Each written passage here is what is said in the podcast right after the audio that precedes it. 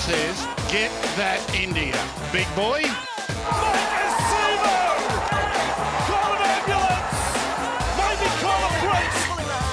What a shot! What a shot!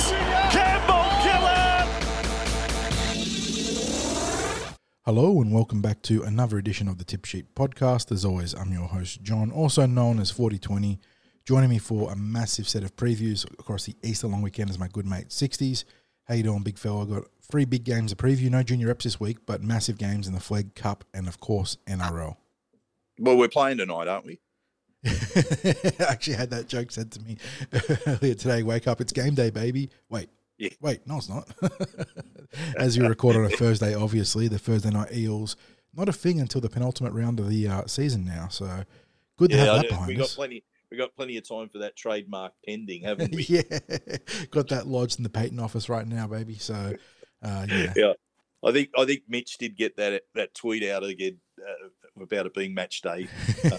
It's- so Uh, so yeah, it, it does feel weird, doesn't it? Getting to a Thursday morning as we record, and then there's no game for us to have to worry about in the Parramatta context. Obviously, tonight the Storm and the Roosters do lock horns, the Brandon Smith Cup this week.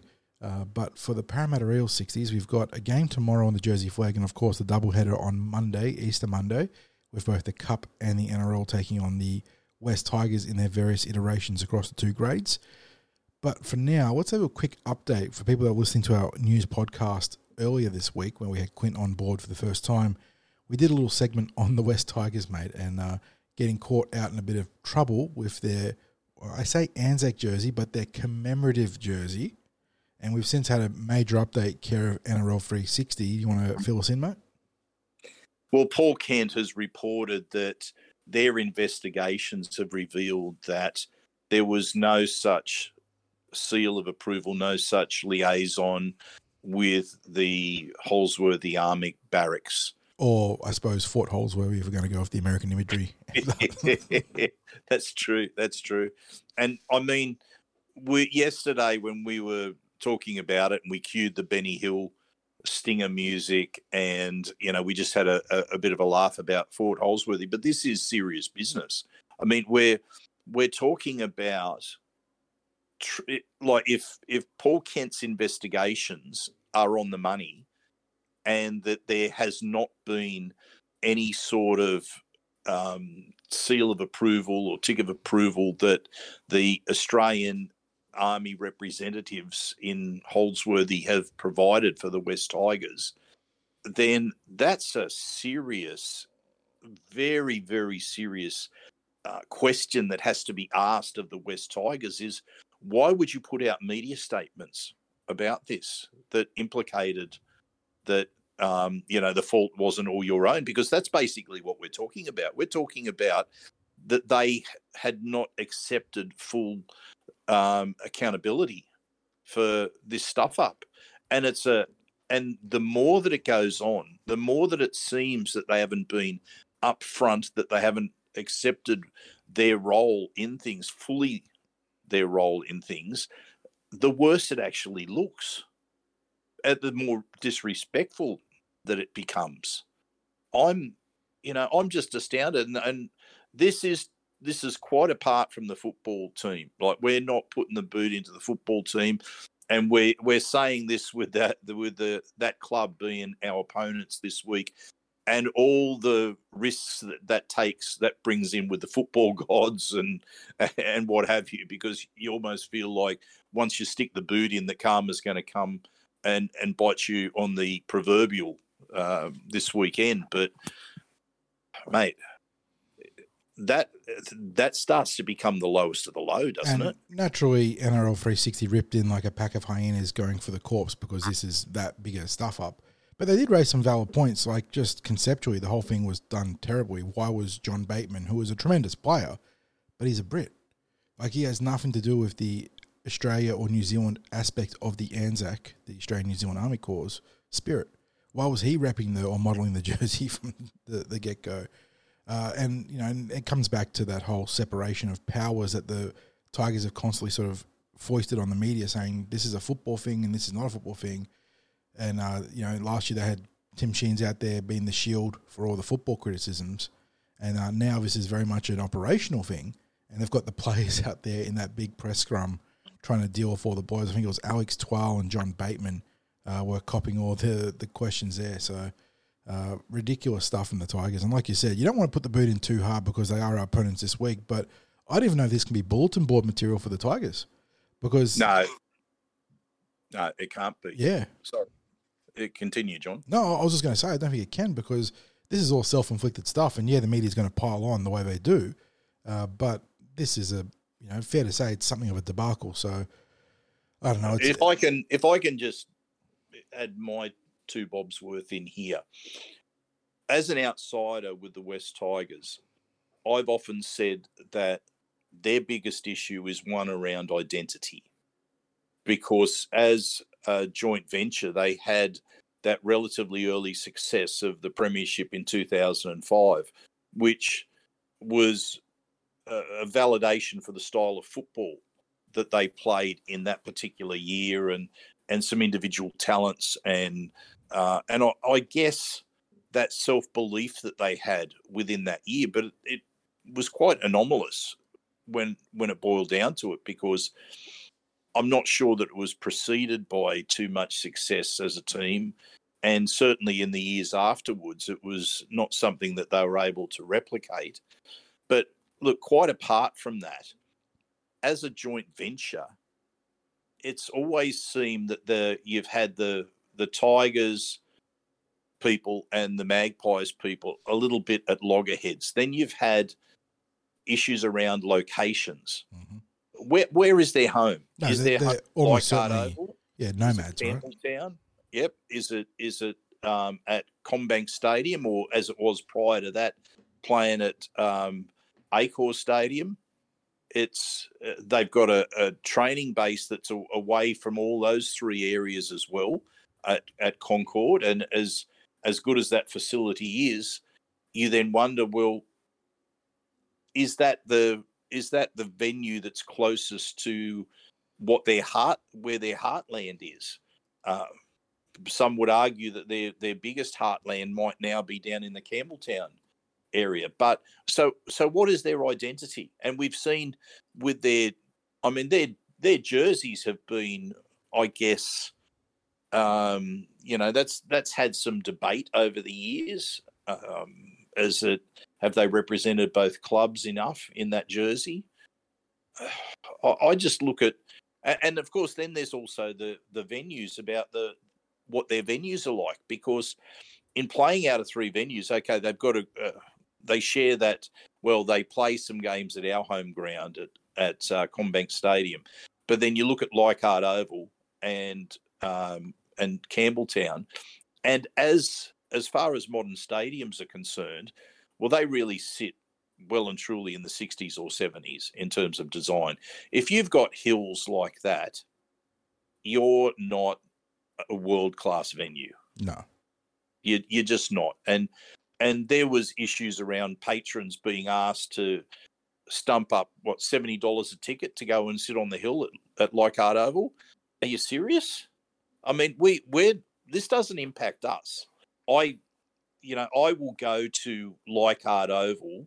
I've been to Leichhardt Oval quite a lot over the years and watched uh, Para and, and Balmain, and every time I went there, you'd be ages getting out of the wherever you parked and that was always an issue. And we go there quite a bit in, especially in junior reps um, seasons when the, they like to play finals matches there. So no stranger to Leichhardt Oval in more recent times, even though I'm not interested in going there as a as an NRL venue because of the ridiculous prices they charge to for the best possible seat that you can get is probably going to be on the hill there because there just isn't the um, the seating that's reserve seating that's available in modern stadiums. So I, I just don't get it. It's uh, you know I find it a, a difficult ground to get away from, even when there's only the crowd from junior reps. Trying to get out of that that part of uh, Leichhardt is just very very challenging. So I think they've got issues around the grounds. Um, will they get the funding for that? That's now a political issue. But I think the identity issue comes in again right now with this because they can't get the Anzac identity right. And and just to that point, and we were talking about this a little bit before we started recording. It's called the commemorative jersey. That's what they've decided to call it. And on 360 last night, the consideration was raised that had they picked it, the problem up internally before the jersey was released, to not release it as an Anzac jersey, it Mm. makes you wonder now, doesn't it? Yeah, because the the wording on the jersey is separate from what would traditionally be called the Anzac jersey. It's a commemorative jersey. So, like you said, maybe, and they'd be they'd be the only club. I'm. I, I don't even think I need to check this. Calling it anything other than an Anzac jersey, wouldn't they? I'd, I'd say so because I mean every other jersey is quite heavily billed as Anzac jerseys because it, it celebrates the Anzac round in the NRL.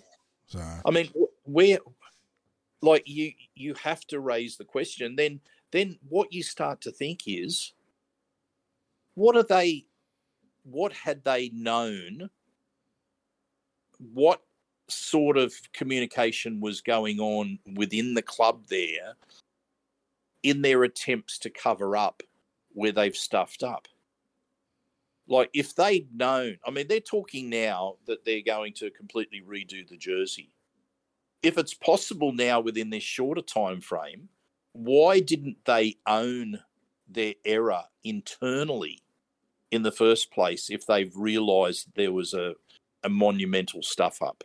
I, I just don't get it. And then the the club media statements are very, very well worked out. Any club, like they really spend a lot of time working out exactly how they should word whatever issue's gone on in the club. This isn't someone sits there and works something out in two minutes.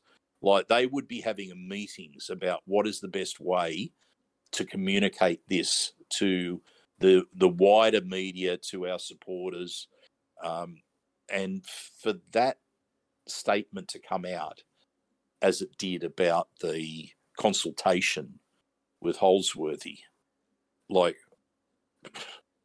if if as I said, Kent's story is Yeah, spot on. troubling implications for the West Tigers there. Like that is. Oh, Anyway, Yeah. let's uh let's wrap it up the West Tigers, mate. Let's get into the Parramatta Eels. Free games across the Easter long weekend, starting on Good Friday with the Jersey Flegg. The uh, Eels in the Flegg being a real revelation across the last three weeks, sixties. After that 0 2 start, they're now three straight wins on the trot, playing fantastic team orientated football. And uh, as expected, Coach Craig Brennan isn't making changes unless facilitated by injury or promotion or suspension too, I guess. And looking at this team, we start at fullback with Lindsay Munro, who's going to hold down that number one jersey, doing a wonderful job there. Uh, very talkative, live eye with the ball in hand, great positioning play as well. On the wings, Terrell Williams moves out from centre to the sideline uh, to accommodate the return of Samuel Loizu in the centres, but he's partnered on the flanks by Lene Feterica, Will Latu, the other centre, alongside Samuel Loizu. In the halves, Ned Hicks and Makapua Fisi, Brock Parker, Jonte Jr. and Beffin Meza, two excellent front rowers in this grade. They're going to bookend Jacob Davis at dummy half. Jock Brazel captains the team on one edge with Max Tupu on the other edge, Nicholas Lenars the lock forward. On the interchange, Riley Lack, Tyson Chase, Nick Al Raffle, and Noah Reed. That's your guy right there. 60 is the 18th player, Lachlan Mears Crab. They're playing 11 o'clock a.m. out at Lidcombe Oval, taking on the West Tigers. Eels enter this week in fifth position in the Flegg. They're taking on the seventh place Tigers, so very similar seedings on the ladder here. Eels three wins, two losses. Tigers two wins, two losses, and a bye. If Parramatta play the way they've been playing, mate, they they, they honestly can be fair competition for anyone in this competition. Uh, but yeah, it's going to be interesting to see how long they can maintain uh, this high level of play because it truly is high levels of play. Excellent completion rates, getting to their kicks consistently, terrific defensive pressure. I mean, it, it is very professional football that they're playing right now. It is. They're winning the middle. It's that's been critical. They're showing a lot of defensive grit.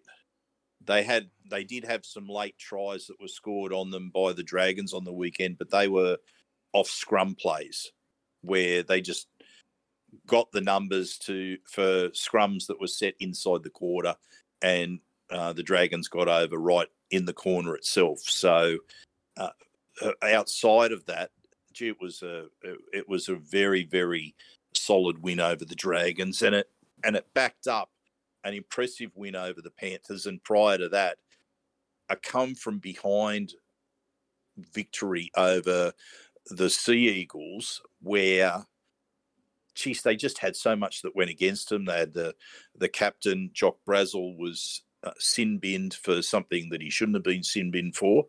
Um, he was adjudged to have made a tackle on a player without the ball and in a try scoring situation, and uh, that just didn't happen. Like the player had the ball, so um, yeah, that was that was unfortunate. But the um, the comeback, maybe you know that facing the adversity that they did that week was the trigger for them to play the brand of football that they have been playing, and it's as I said, my belief is it's it's really being established on the back of what the forwards have been able to achieve, and I, as as you alluded to there, I gave a um, a bit of a plug to Noah Reed. I liked what I saw from him, especially last week in his in his game. He's uh, six foot five, has the background coming through the night system there, and uh, reached representative levels with Australia and New South Wales. Uh, coming through the system there, he finds himself now at the Eels. I think he's obviously looks like he's been a very good pickup, and uh, his post contact meters I didn't have any figures on that when I was talking about it before, but just on the eye test were uh, they were impressive. Uh, it, there are highlights of Parramatta's uh, game against the Dragons that are available out there on uh, the New South Wales Rugby League site. I'd encourage people to have a look at the sort of football that they're playing for the tries that they've scored. But that, of course, doesn't sum up the, the entirety of their performance, which, as I said, was has been really based on winning the middle. And uh, I think this is an unchanged lineup from the one that took down the Dragons last week because Loizu was a late inclusion ahead of kickoff Correct. in round five. yeah. So you talk about consistency of roster selection. It's been a real privilege uh, for the Jersey Flegg right now. They haven't had too much disruption outside of Matthew Komalafi uh, going up to the New South Wales Cup a couple weeks ago, uh, and obviously before that, Arthur Miller Stephen too. Uh, but they're being consistent in their roster selection, and it's no surprise that you're seeing those results on the field on the back of it. Uh, they don't really have to change anything, do, do they, this week, 60s? It's not going to be a case of overcomplicating things. Go out there, win the middle of that really rock solid forward pack. And in the back line, you've got guys like Terrell Williams and Loizu who are going to give you an opportunity to finish off things, as well as Lindsay Munro, who has been a real uh, surprise packet because not just because he's light on his feet, which you'd expect from a player of his frame and speed, but the communication, the organisation, the the ability to be there on and off the ball consistently, is consistently, sorry, has been fantastic. He's been uh, a real uh, energizer of this team from fullback. Well, dare I say it, he's possibly their X factor. Yeah, really, really uh, can't disagree. He's uh,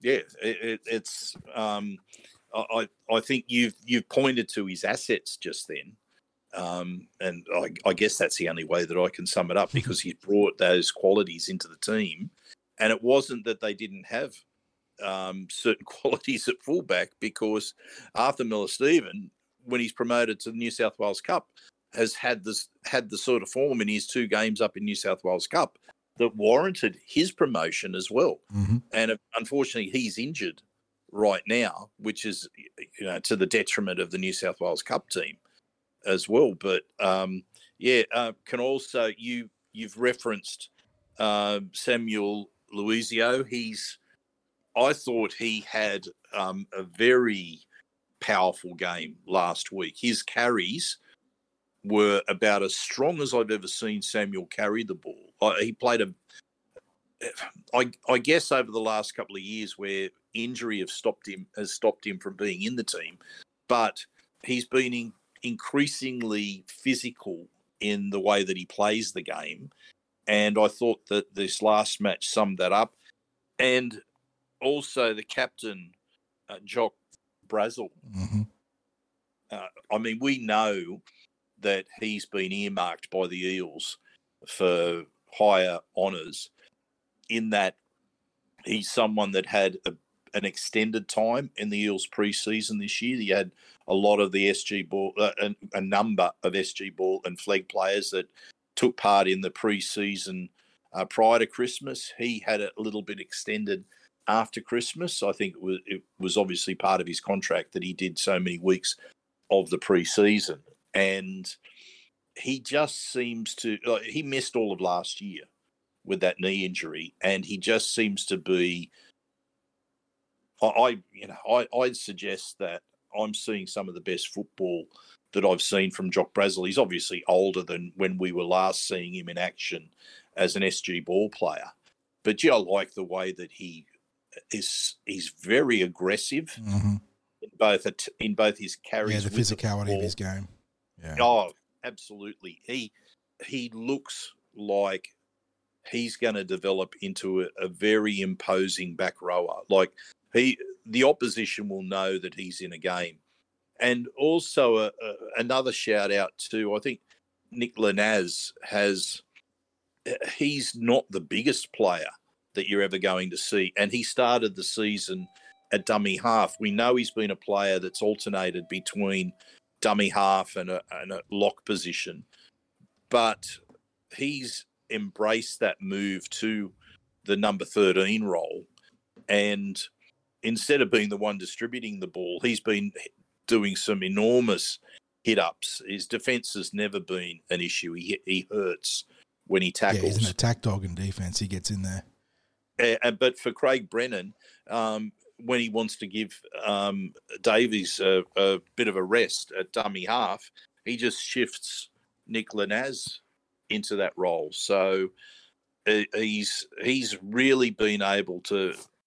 I think his performances have have also been instrumental in the Eels' victories over the last few weeks. If Absolutely. if people if people have a look at those highlights, you'll see that the spectacular try that's scored by Jock Brazel, which is their second try, is actually instigated by a massive hit up from Nick Lanaz and an offload as he starts to breach the line. So he's, he gets that offload away in, in contact, and then it just starts the the string of passes that lead to the try being scored. So uh, uh, yeah, mate, I'm, I'm, we're we're going to cover that game. Yes, uh, we'll be out there tomorrow with live updates across uh, the 70 minutes of Jersey Flegg action. A win tomorrow, 60s, keeps the Eels in touch with the top.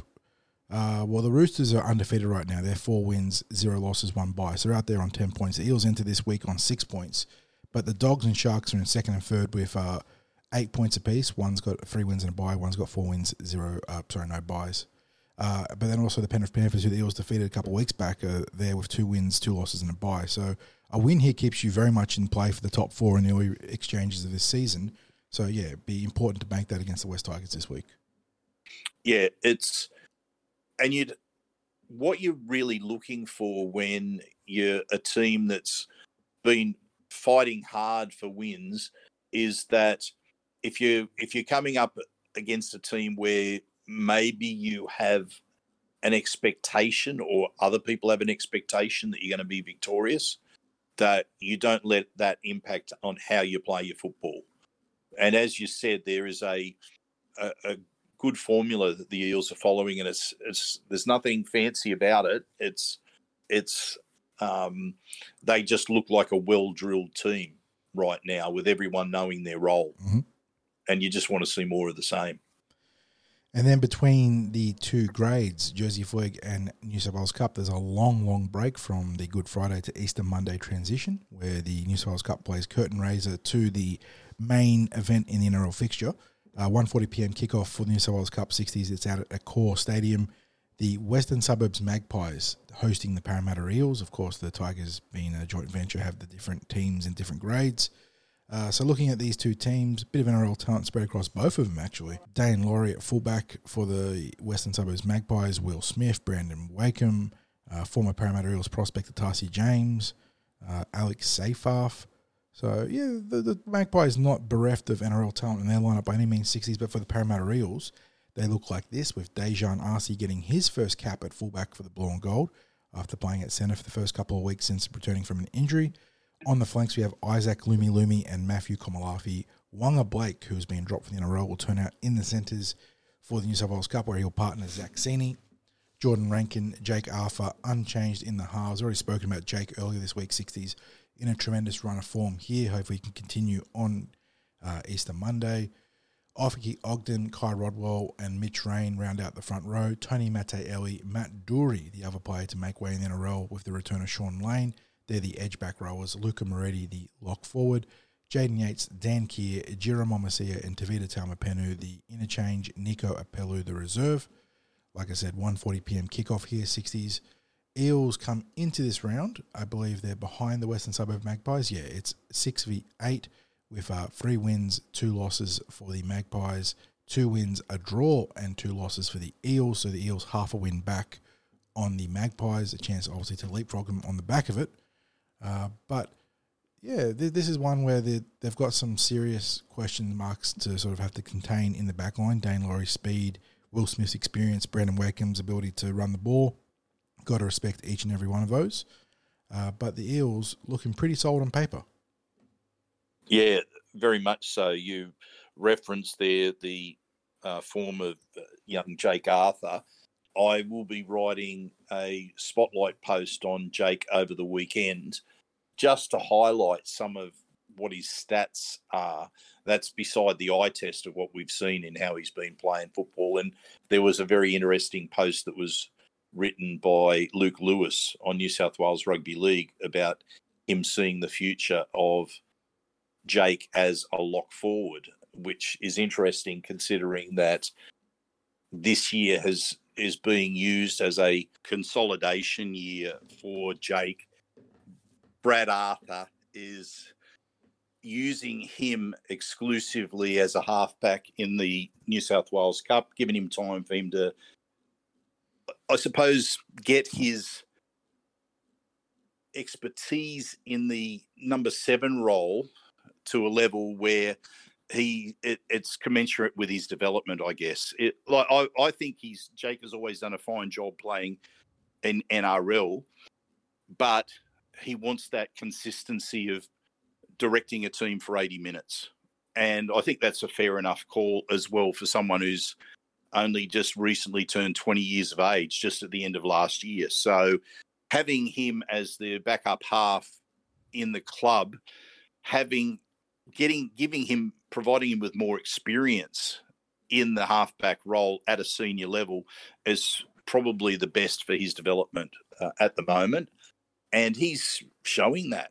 Like he's he's just absolutely dominating in the team. So um, but outside of that you've you've mentioned some other names there. We're seeing Daejarn Asi playing in the fullback role.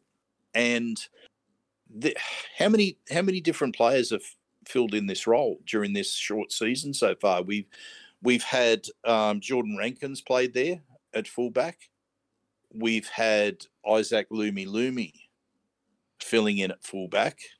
Um, who else have we had playing there at fullback this season? Um, mm. So we started uh, Jordan Rankin, and then yep. Rankin moved into the halves uh, which meant uh, who played the other week? Oh, of course, of course. Um, uh, Arthur Miller Stevens. Arthur Miller Stevens, correct. And then he got injured, um, which also corresponded to the return of Isaac Lumelume from suspension. So we had him at fullback and now Daejarn. So been a fair bit of rotation in the number one jersey for the Eels. Uh, with the return of Sean Russell uh, in terms of health, that probably puts a little bit less pressure on keeping Daejarn in the centres, which then paves the way for him to return to a position I think he's got a bit of familiarity with uh, between fullback and five eight, where he's more uh, experienced positions when he came to us via the Warriors and the Cowboys. I guess one of the challenges for Parramatta in this regard is if you haven't had someone who's playing in the fullback role regularly, much the same as what we were just talking about with Jake, uh, getting that time consolidating his uh, and developing his skills as a halfback. His and his like his game management skills, especially because we've always known that he's a game manager. So that that doesn't that goes without saying. But at that senior level, we're we're talking about someone who's been a teen playing against older older blokes. So it's you know that is important uh, when you're talking about development. Now, as far as Parramatta's concerned in the fullback role, there's been a fair statement used like if Gutho's injured, who comes in as fullback? And the answer basically at this stage is someone's going to be playing fullback who doesn't regularly play fullback. Mm. And that's not ideal. So when you start talking about Daejarn Asi playing at fullback, will he now get to play that role consistently? Is he filling in until Arthur Miller Stephen returns? If Arthur Miller Stephen returns, does he come back in in New South Wales Cup or does he come back in Jersey Flegg? So, because uh, he's a lot, probably a lot of questions, isn't it? It's very, very interesting to see how it's all going to play out. Obviously, depending on the return timeline for Miller Stephen, hopefully not too long because he's looking real sharp in the cup. Uh, but yeah, getting someone to be able to hold down that fullback spot and not necessarily be the heir to Guffer right now, but just be his deputy in the short term uh, is important for the club. In terms of the players that join this team this week, 60s, Waqa Blake and Matt Doorey, what do you need to see from them this week? Waqa obviously struggling for form in the New, in the NRL. Sorry, hope he's not struggling for form in the New South Wales Cup, uh, where Matt Doorey was the player to miss out in that big reshuffle facilitated by the return of Shaun Lane. Uh, for Doorey, maybe there's a silver lining here in that he gets to uh, really, you know, get that match fitness up and get back to being an 80 minute player on the back of that knee injury that he's been coming back from. But for Waqa and him, what are the key factors this game? Well, I think you've pretty much summed up with Matt Doorey. I think what he needs is 80 minutes of football and being an edge player. That's probably what Nathan Cayless, coach Nathan Cayless, is going to be looking for from him is to get as close to 80 minutes as he can out of him. And then once that game time comes back up, well, then he's he's for a start he'd be back into consideration for a, an interchange role anyway. But when it comes to Waqa Blake, you know, I I just need him to play uncomplicated football that allows him to get his confidence back up. That's he is a specimen of a player. We we've seen flashes of that during his time with the Eels, like little flashes of it. But he is he is such a player that I suspect really lives in his head. Like moments in games, I think might impact him more than some other players. Either if, if something good happens in the game early and his confidence is up, then we're going to see some something special from him in the game. Conversely, if something goes wrong early in a game, it feels like that's the sort of thing that can compound into a a, a bad role of a bad sequence of moments throughout the game mm-hmm. for him. I mean, we do obviously have that Panthers game that maybe it's talked about a little bit too much with the uh, the the yips that he had under the high ball. But I think in referencing that, we can say that's probably symptomatic of a player who has talent but lacks confidence.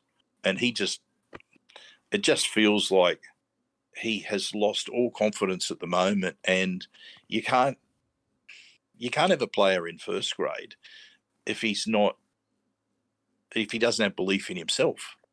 And no. I'm saying that from the outside looking in, but he just, that's what he looks like at the moment. A player doesn't believe in himself. So, um, yeah, what's your take on it, mate? Yeah, I feel like Waqa, it's all mental, isn't it? Because, like you yeah. said, he, he, is absolutely a confidence player. Has a early good involvement, gets a try or a try assist, and you can see him really settle. Has that early drop or mistake, and suddenly he's inside his own head. So, just going back to the New South Wales Cup, I mean, you mentioned uh, in the earlier podcast this week that you saw, I, I, believe it would have been Josh Morris, but one of the Morris boys uh, turning out in the cup and looking like an all-world player uh, because of his you know combination of experience and, and physical prowess. And that's what I just go, go see Waqa do. Go out there, run the ball strongly, tackle strongly, and uh, you know really take control of his competition at this level. And uh, for Matt Doorey, obviously, it's about getting those minutes in his leg, and, and he's a physical wrecking ball. So, um, will he be playing with uh, will he be playing down the left edge in this one? I'm not sure. Um, I'm thinking that that's that's probably my thought of, yeah. of where it would be. I think Jake has a pretty good combination with Uh, Tony, Mattielli on the other. Jake also has So- a license to play both sides too, so he'll he'll probably uh, be a factor there as well. But yeah, just working with Rankin there, obviously down that left edge, then, and you know, just being very physical, and that, that's probably going to be his, uh, you know, not calling card, but like a lo- uh, sort of aspirational goal out of this is just to be physical, play the eighty.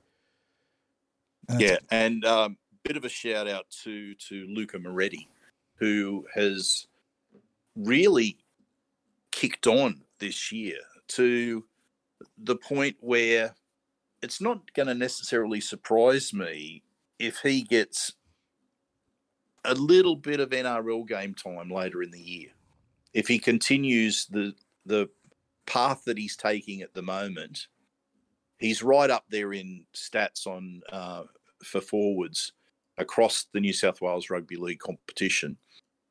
And yeah, I just think he's probably starting to show what we suspected he might when we got him from the Roosters Club. Mhm. So uh, yeah, keep an eye keep an eye on him. There'll obviously be uh, a lot of uh, people who are able to see the game live out at Accor on Monday. There'll be a lot of people who'll be able to watch it on New South Wales Rugby League, I believe, who are covering the game. Is that right? I believe it'll be on Fox slash uh, New South Wales Rugby League. Yeah, so uh, you have plenty of accesses or means of access for this game if you can't get out there.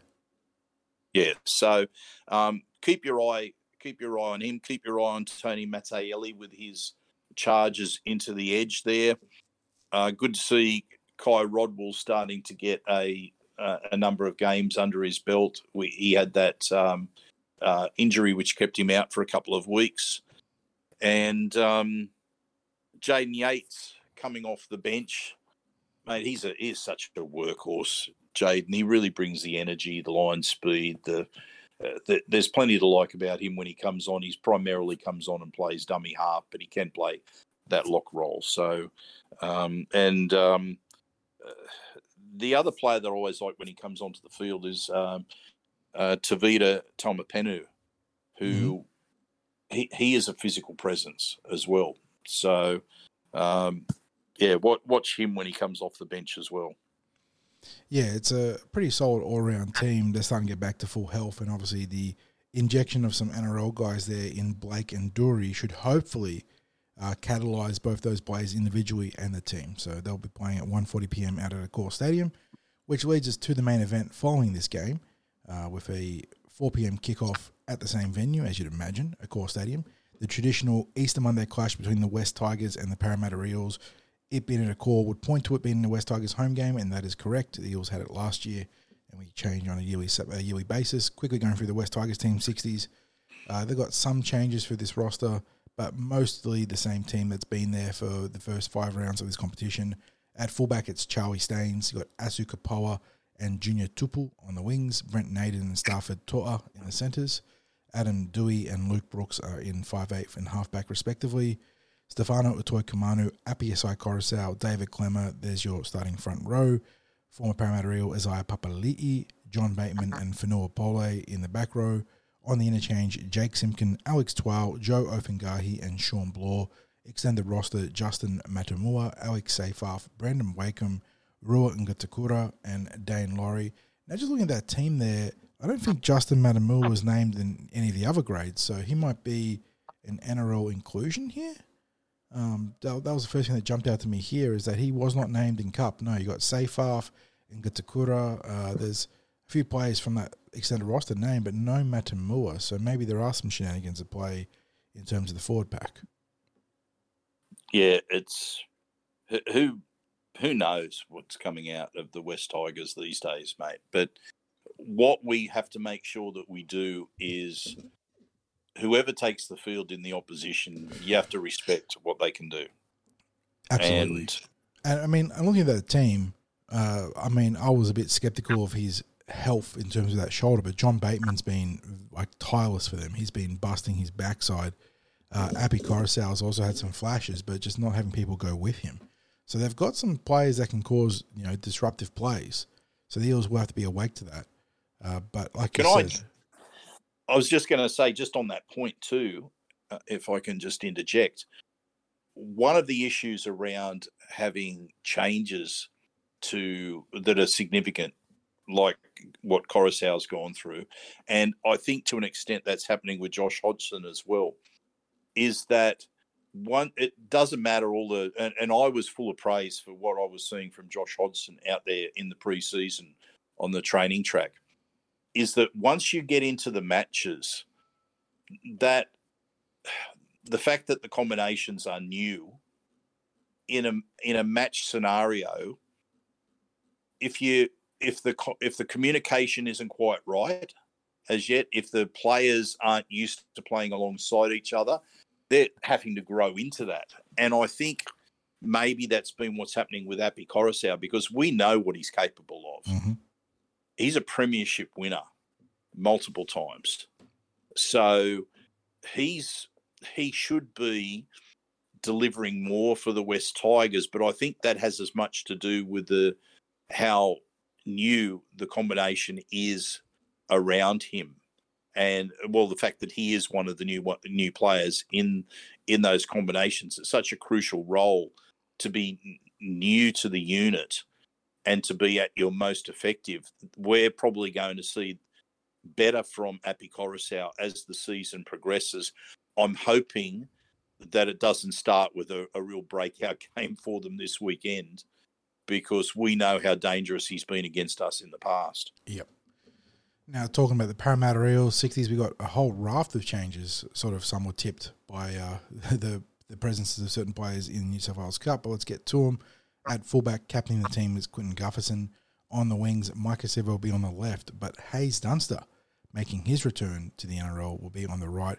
Been well over a year for Haze since he sustained that full knee reconstructive injury in that trial against the Dragons. Been a real arduous journey for him, but he's done fantastically well to get back to this point and be in NRL contention regardless of suspension to other players. He was his form had him right in the conversation. Really looking forward to seeing what he can bring to the team on that right edge in conjunction with Will Penisini.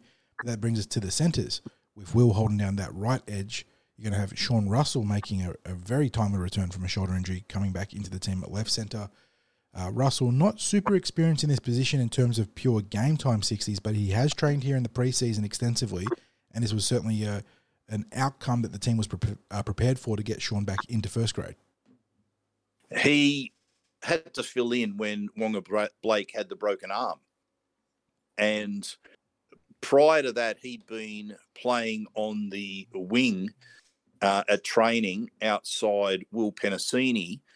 And yeah, as I said, then when we had the, the broken arm to Waqa Blake, we saw him filling in at centre. He's, I guess it's, he's a footballer. Sean Russell is a footballer. And he's been adaptable across a range of positions, uh, be it wing, be it fullback, now centre.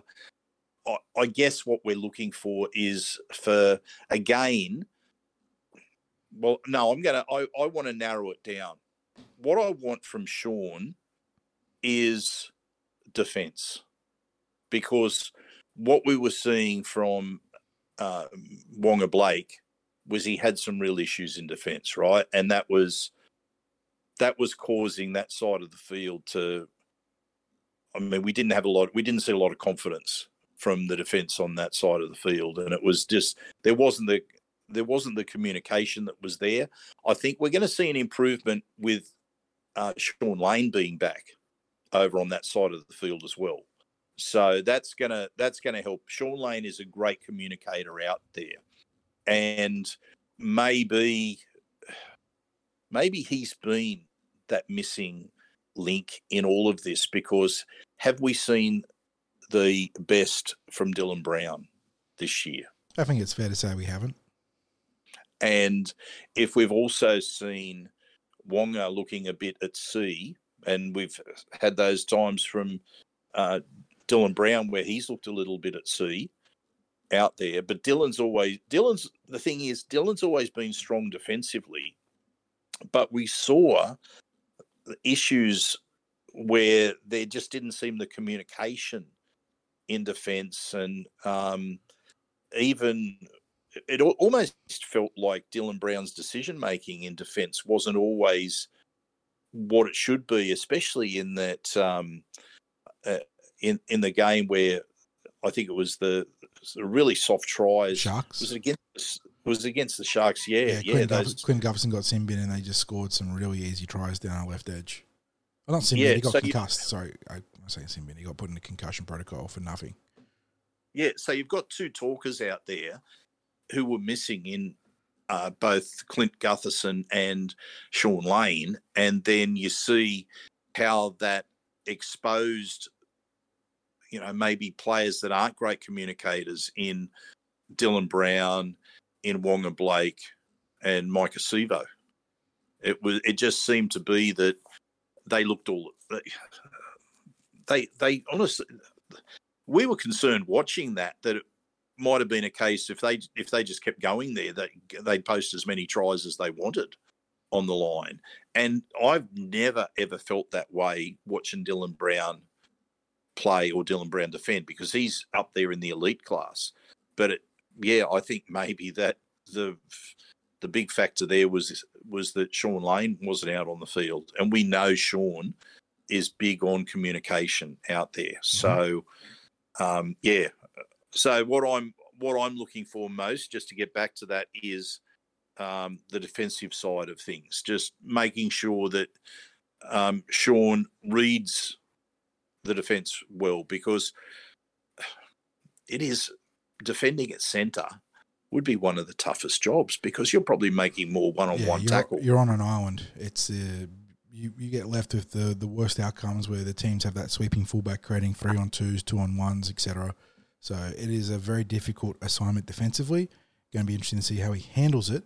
Uh, but he'll be working with Maika Sivo, who's not exactly chump change when it comes to the defense. He's pretty solid, and hopefully that works out pretty well for him.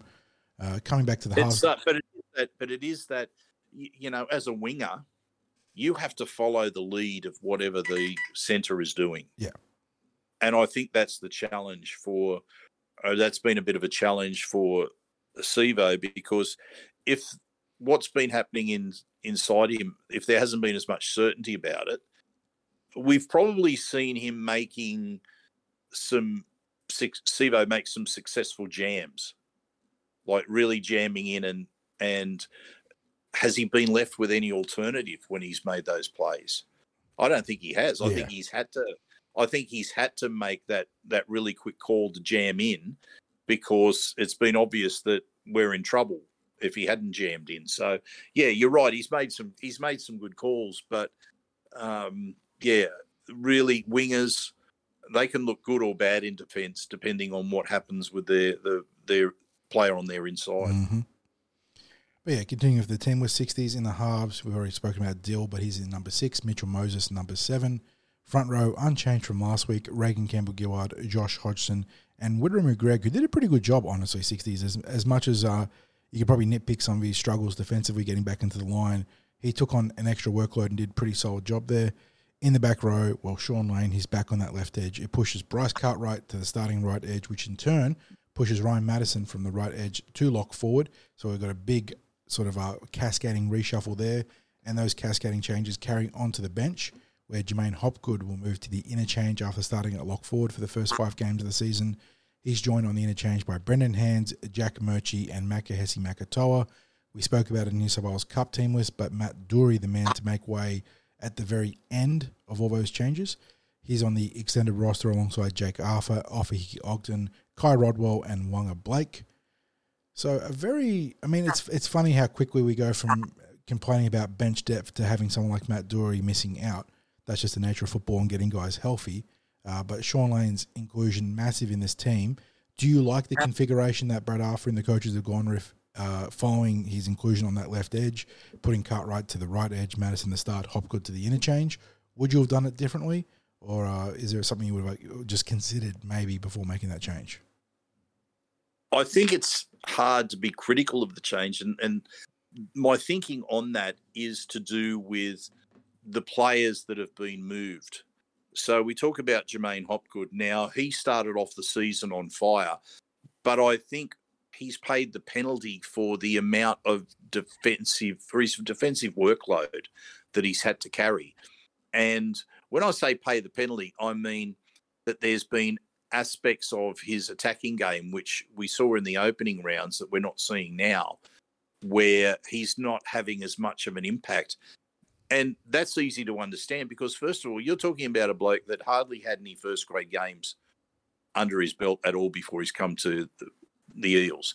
He's essentially been a New South Wales Cup player prior to now. Now, we think he's a major NRL, he's been a major NRL talent running around in New South Wales Cup, but that doesn't take away from the fact that he hasn't been used to playing at the intensity level or for close to 80 minutes that he's been required to do since joining the Eels. And I think that reaches a point where it starts to take its toll.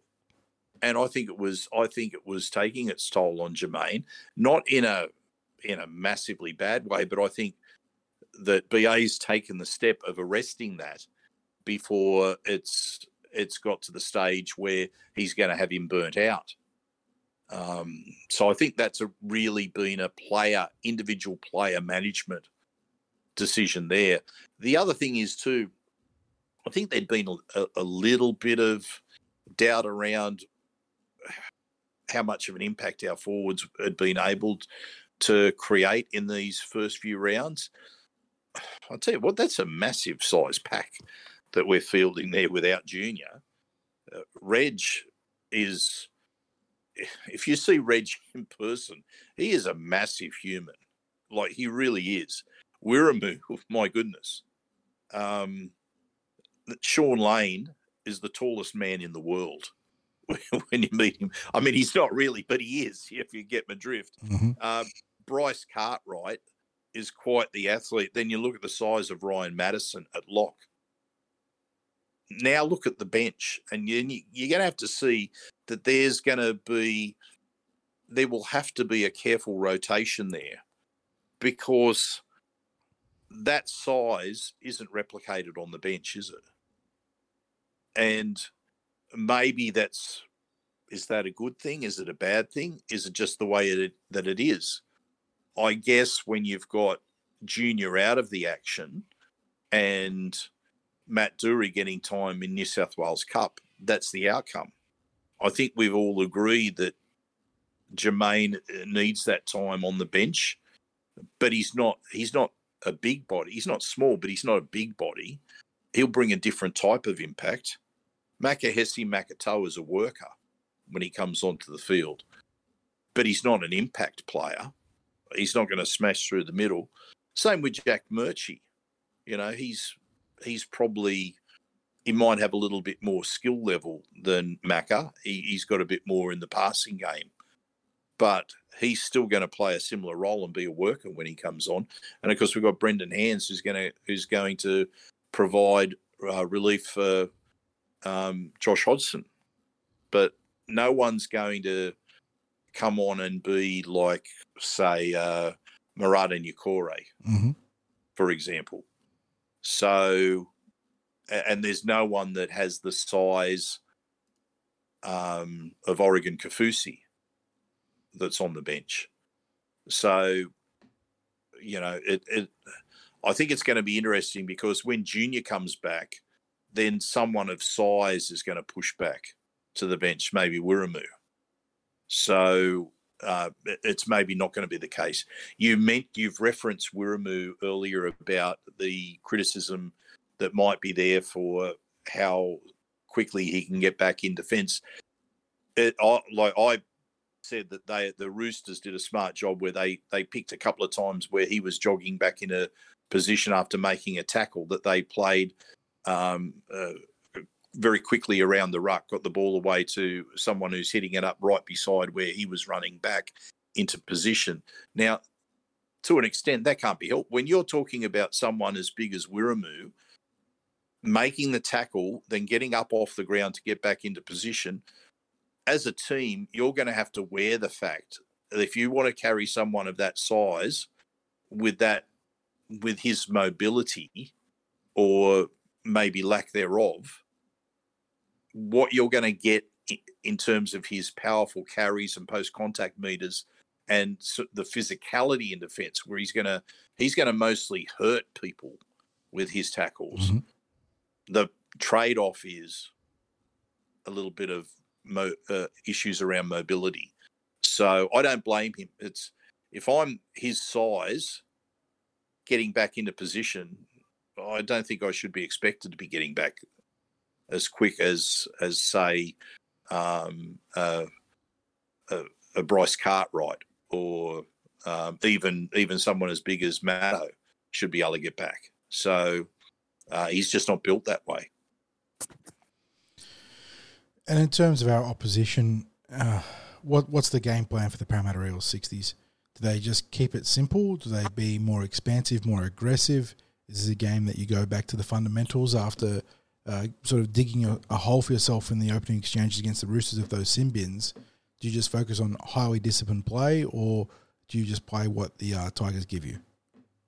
I guess if we're just going on exposed form so far this year, we've seen that the Tigers have perhaps been overly reliant on an expansive game like they've really tried to hit the play down both wings, like really spread the ball, almost play that 2005 type Tigers football. Whether there's a change in thought at the moment as they hit that point of being zero and five and hey, things aren't working. We've already seen the change up with in key positions that's happened if we go on exposed form, I'm not too frightened by the type of attack that they've been dishing up. However, I suspect that that type of attack has been what's taken away from Api Koroisau. I think if they if they push a little bit more through the middle, they can cause us some problems because they've got some faster play players around the middle and you'd have to think that if Luke Brooks is going to have one good game here, it might be yeah. it might be this game where he's coming up against a good mate in Mitch Moses. So he's probably going to be about as focused as he's ever likely to be. He's got a good foil in Api Koroisau that's there. I and and John Bateman, he's got that fast leg speed, that mm-hmm. that footwork, that because he's not a big body by any stretch of the imagination. He's just tough. So there's a physical presence about him, and he's got that fast leg speed. He's got a bit of unpredictability about him. So I'm more worried about them maybe changing things up a little bit than than what we've seen on exposed form. Um, can you prepare for them to change it up? I, I don't know that you can. You've got to be your preparations have to be based around mostly mostly based around what they've done as a team and also what the predilections of certain players might be in terms of how they play. So, um, yeah, it's uh, I just don't know what to expect. West Tigers I don't, mate. I, I honestly don't. I mean, you can understand the frustrations of their supporters. Oh, 100%. 100%. Because they've had times in games where they have threatened to take the opposition's defence apart, just like keeping the ball alive, making um, the just stretching the defence, and then it's like something will uh, a horrible decision will happen. Like someone will do something, and you just go, are you serious? Did you just do that? And it's, I don't know, is it symptomatic of a lack of discipline within the team? Oh, my, as I said to you, my concern is that there will be various factors that will have particular players in their team really focus this week. Mm-hmm.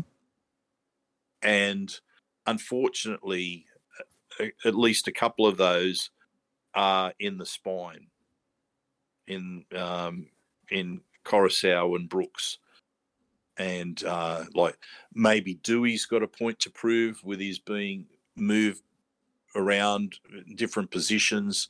Uh, Brooks has probably got a point to prove with all the criticism that's come his way and playing up against Moses.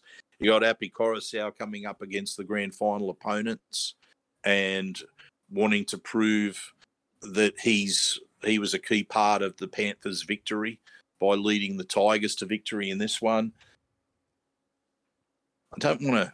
I don't want to feel like there's an upset on the cards because I don't think there will be. I mean, in But- reality, if the Parramatta Eels play to anywhere near their potential, they'll absolutely pump the West Tigers, even if they play plucky football. But unfortunately, that hasn't been true the last couple of times these teams have met. It's been way closer than it should have been to the point where the Tigers actually sprung the upset in the corresponding match last year.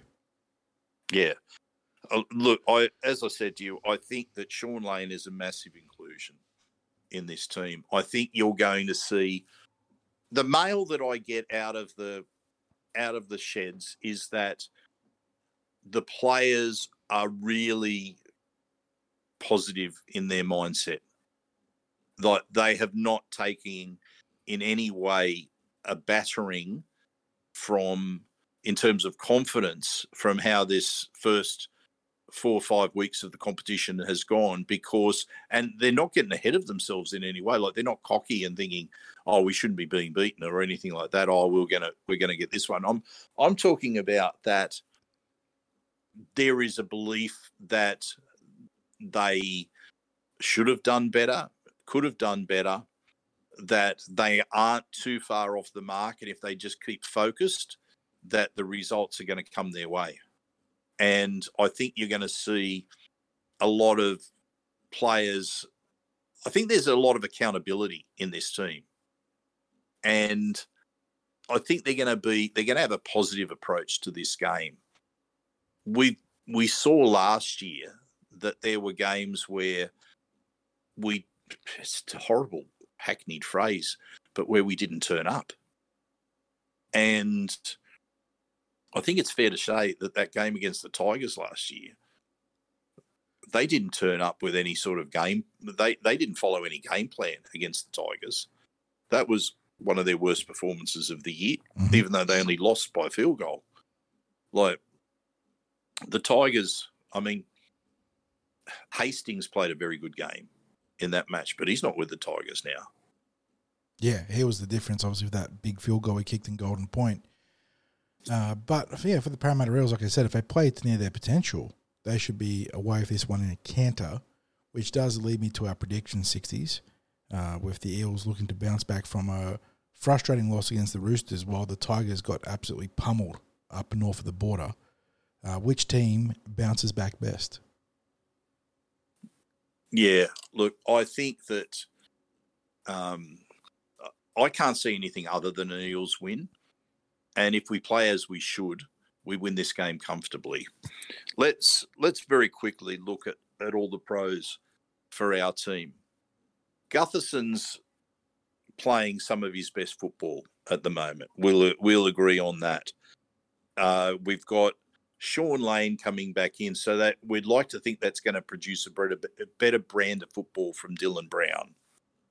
Uh, Mitch Moses had an outstanding game against the Panthers in terms of game management, and I thought he tried his backside off against the Roosters, and some of the defensive plays that he was coming up with against the Roosters, you, know, you could see that he was just doing everything in his power to try to steer the team, um, try to keep the team in the game last week. Will Penisini, apart from that missed tackle late in the game, he was having an outstanding match against the Roosters. What I want to see more from is Maika Sivo. Mm-hmm. I think we need to see better yardage from him. I think we know that Haze is going to give his all in that regard. Haze has this knack of beating the first offender. He has like just a little bit of a step and um, and then in contact he's got quite good leg drive. I'd like to think we're going to see him give everything that he's got there uh, in in his carries from the backfield. Um, it's a big ask for Sean in that regard because you want the back five to be making those early meters in the sets. So, um, but Sean plays a really brave brand of football. Like he doesn't shy away from contact one iota. But it's a it's a big ask first up after returning from his injury. Um, outside of that, I Reg had a quiet game last week against the Roosters by by his standards. Yeah. I think he'll bounce back in a big way this week. And as I said, I think that um, we're going to see Shaun Lane's influence being really important. And I think we're going to start, we're going to see an, a reinvigorated J'maine Hopgood. And it sounds strange to say that only six games into the season when he started off on fire in the in those first two, three games to start talking about a reinvigorated J'maine Hopgood. But I think we'll see him bounce back to that what we were seeing from him in the first couple of games of the season. So I think there's a lot of threats in our team. Uh, to me, defence is going to be key for us in this. We don't want to get into another high scoring battle. We don't want to concede tries. We don't want to play touch football with the West Tigers, do we? No, absolutely not. And when we've played our worst football, it's been that we've literally played some touch footy with the opposition. So, yeah. Uh, so, mate, I guess we're at the point pointy end of our preview. Yes, let's get the uh, the big calls out there. I mean, we know that these two teams can play gritty, ugly, close games. I'm going to tip the opposite. I'm going for a big win here. Uh, Eels 42 to the Tigers 12. That is a big call, mate. Yeah, that it is, a big call. But uh, I mean, once again, I'm I'm just banking on the Eels actually playing to their potential here. I think Shaun Lane's a big in. I think Sean Russell and Haze Dunster are also significant inclusions. And I think that on the back of like the players you mentioned, Regan Campbell Gillard having a down game, he's going to bounce back.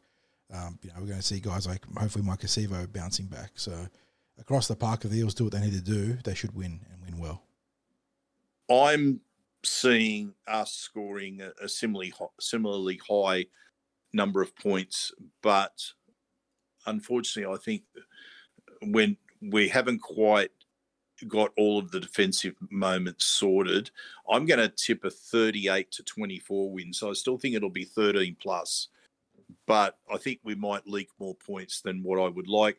I'm I may change my mind if we get too much more in the way of rain and it becomes a, a, a wet track. But uh, yeah, I'm thinking the 38 24. And then first try scorer. I mean, there's some interesting storylines you can go with here, boys, uh, with the returning trio of Lane, Russell, and Dunster. I don't know if any of them catch your fancy 60s. I'm gonna no, I'm I'm gonna go for Mitch Moses. Mitch Moses? Yeah. Um, I will go for Captain Clint Gutherson. So it'd be nice to see one of that returning trio also being in the mix for the first try scorer. But yeah, I think the captain for me. And then best on field.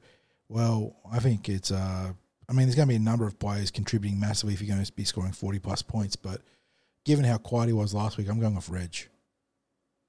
Yeah, I think that's a fair call. I'm going to go with the model of consistency in the King in Gutho. Mhm. I think it's hard. If I'm picking anyone else at the moment, it's it's a matter of supposition about how they're going to play. And I know what the King's been delivering in the last few weeks. I think if he delivers the same again, he'll be right up high in that mix. So I think it, for me, that's that's my safe bet is the King. Mm-hmm. And on that note, we'll give it a wrap there. Eels have three games across the weekend, starting tomorrow on Good Friday for the Jersey Flegg, into that doubleheader on Easter Monday, 60s. Plenty of football, even without the junior reps, who will be back for the finals the week after. So they're hitting the point end of the season there. First time all three grades have been in the finals for the junior reps, which is an awesome moment for the club. Uh, but we'll be on that next week. For now, though, thanks for stopping by and giving us a listen. We'll catch you guys in the next episode. Go you Eels.